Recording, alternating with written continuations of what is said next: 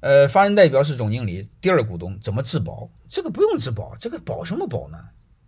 泰山管理学院你会发现，股东、嗯法人代表、董事长，我就就直接说吧，你们不相信，从工商局查查，我不是任何机构的董事长、法人代表，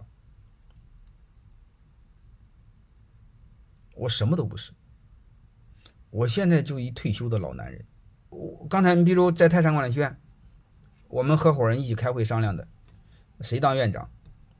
谁当院长？谁掌握着公章？你能听明白这意思吧？你比如你第二股东，你是法人又是总经理，你会发现如果你让兄董事长掌握的公章，这事他说了算，他通了娄子，妈通了娄子逮你，这事就不对等。所以你会发现我是怎么做呢？我是就是设计了一个体系，没问题。你当院长，你做法人代表没问题。那那那那公章放你这儿，能理解什么意思了吧？好吧，还是刚才我说那个，你把责权利对等，这是第一个。第二个，在泰山管理学掌握的公章不一定不一定像李李国庆的，天天掖裤腰带里头，妈睡觉也抱着，明白这意思吧？就是他掌管着，你可以放个放个秘书那，放办公室主任那儿，就是他不签字，任何人不能盖。能明白这意思吗？就不经过一定正常手续不能盖，就类似这个意思。当然，你也可以理解为天天抱怀里啊，都都行啊，好吧？呃，这个这个是是是是这个意思啊。那个我再讲讲我泰山管理学院怎么做的，就是你会发现我一年在在泰在在我学院里不到三个月，就是我啥意思呢？就是我让每一个人责任权利对等，因为每个人在泰山管理学院他们都有股份，我把百分之八十的股份给卖出去了，就是泰山管理学院的高管是一定有股份的。为什么我要给他股份呢？因为我给他了权利。你说我要给他了权利之后，他奶奶的封疆大吏，权力无限大，无限大，万一乱搞，他妈搞我怎么办？你能明白了吗？我的智商没这么低。我这辈子的信条和曹操一样，知道什么信条吗？曹操是什么信条？就是这辈子我玩你行，但你不能玩我，就这么简单。所以你会发现，既然成为我的合伙人，我的高管，我给你权利没问题，但你要承担风险。能明白了吗？就这么简单，基本上这么个逻辑。其实我没这么流氓，只是通过这个是通过这个极端的话，我给你们讲，我们要对等，能明白了是吧？我们要对等，就这意思。你不能玩我，要对等。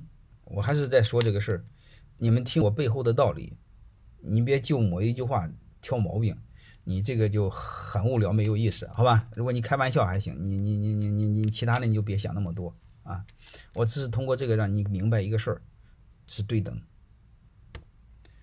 啊，然后各个部门我给了的权利自己说了算，但是司仪说了算没问题，你要用你的股权做抵押，你能听明白这是吧？经得起审计，就这么简单。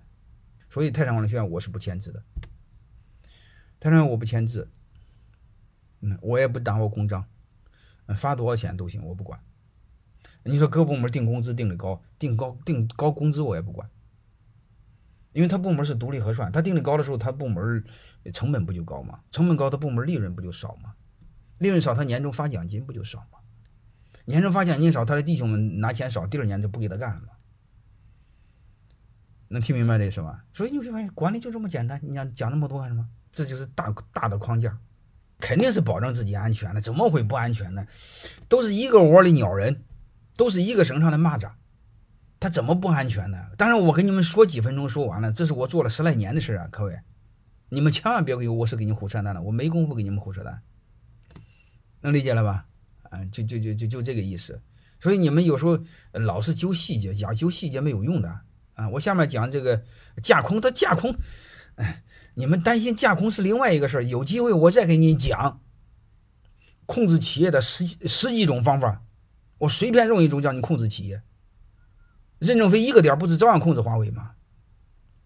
好吧，呃，那些都没关系，那是另外一招的问题。是你们是先否定他不可能。你看我们人做任何事呢，我们有有一个特有几个特点，是咱们一个第一个特点。我建议你呢，哪些对你有启发，你回家怎么用。能理解了吗？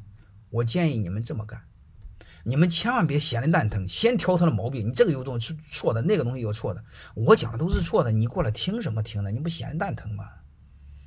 对吧？你换个地儿干什么不行呢？能明白吗？所以我们一定要知道，一定要知道这个背后的这个逻辑。